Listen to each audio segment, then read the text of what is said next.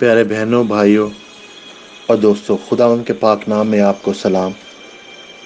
آج جہاں کہیں بھی آپ ہیں، جو کچھ بھی آپ کرتے ہیں، میری خداون سے دعا ہے کہ وہ آپ کی رہنمائی کرے اور آپ کی حفاظت کرے۔ خداون کے کلام میں سے آج ہم پڑھیں گے پلوس رسول کا خط تسلونین کی کلیسیا کے نام۔ اس کا تین باب، تین آیت، second Thessalonian chapter three, verse three. مگر خداون سچا ہے اور تم کو مضبوط کرے گا اور اس شریر سے محفوظ رکھے گا۔ پیارے بہنوں بھائیوں، آج کا کلام ہمیں پہلی بات تو خداون کی طاقت کا اندازہ دیتا ہے، پھر ہمیں ایک تسلی دیتا ہے اور پھر ہمیں ایک اور اور تسلی دیتا ہے اور ہمیں امید دیتا ہے۔ پہلے کہ خداون سچا ہے۔ یعنی کہ اگر ہم اپنا ٹرسٹ اپنا اعتماد، اپنا، اپنے آپ کو اس دنیا میں لوگوں کے سے سمجھیں کہ شاید کوئی ہماری مدد کرے گا، تو ہم ہمیشہ مایوس ہوں گے۔ مگر اگر ہم اپنا سارا توکل، اپنا سارا اعتماد خدا میں ڈالیں گے بہنوں اور بھائیوں، تو پھر ہم کبھی مایوس نہیں ہوں گے۔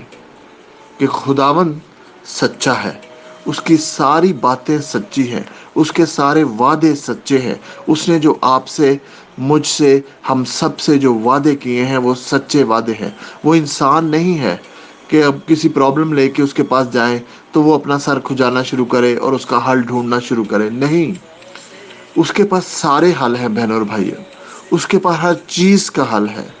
ہم جو جو کچھ بھی ہماری مشکل ہے، چاہے وہ بیماری ہو، چاہے وہ خوف ہو، چاہے وہ کسی طرح کی مشکل ہو رشتوں میں، بہنوں بھائیوں خداون کے پاس ہر چیز کا حل موجود ہے، پہلے سے موجود ہے۔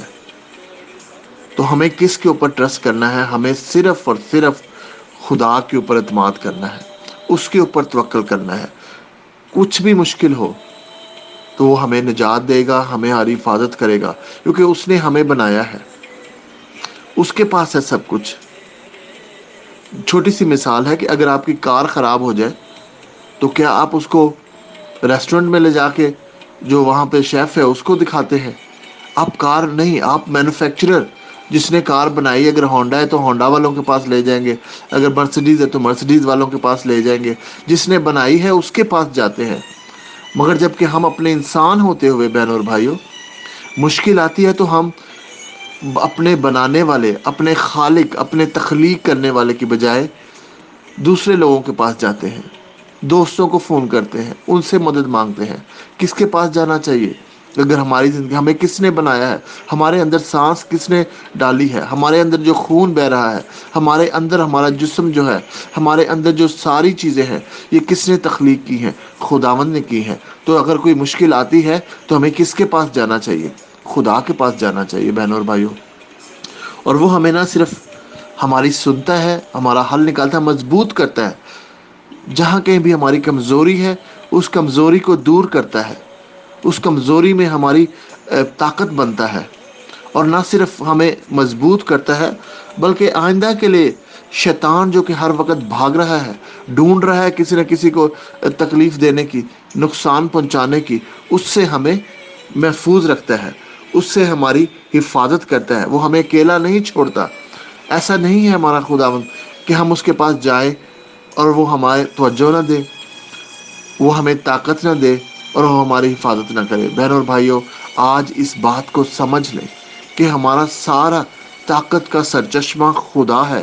اگر آپ اپنی زندگی میں تبدیلی چاہتے ہیں، اگر اپنی زندگی کی مشکلات کا حل چاہتے ہیں، اگر آپ جو آپ کو تکلیف ہے، بیمار ہیں، تو بیماری سے شفا چاہتے ہیں، تو صرف اور صرف خدا کے پاس وہ حل ہے۔ کسی انسان کے پاس نہیں ہے۔ ہم جو ہیں، دعا کرتے ہیں آپ کے لیے۔ میں آپ کے لیے دعا کرتا ہوں۔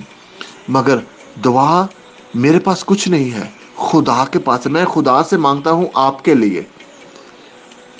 کیونکہ مجھے پتا ہے کہ خداون ہی کے پاس ساری قدرت ہے۔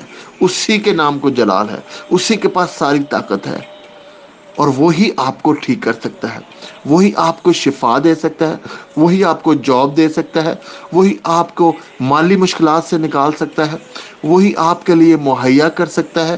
وہی آپ کو نجات دے سکتا ہے۔ اسی کے خون سے آپ کو نجات ملے گی۔ بہنوں اور بھائیوں، تو ہمیں کس کے پاس جانا چاہیے؟ اسی کے پاس جانا چاہیے۔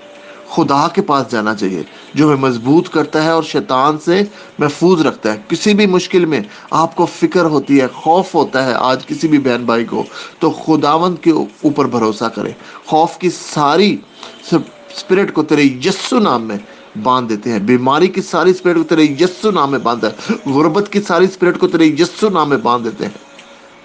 اور آج میں خداوند تجھ سے منت کرتا ہوں۔ ہر ایک بہن بھائی کو تو چھو خداوند۔ ان کو تسلی دے ان کو مضبوطی دے اور شیطان کے سارے حملوں سے، دشمن کے سارے حملوں سے محفوظ رکھ۔ تیرے پیارے بیٹے خدا یسو مسیح کے وسیلہ سے۔ آمین۔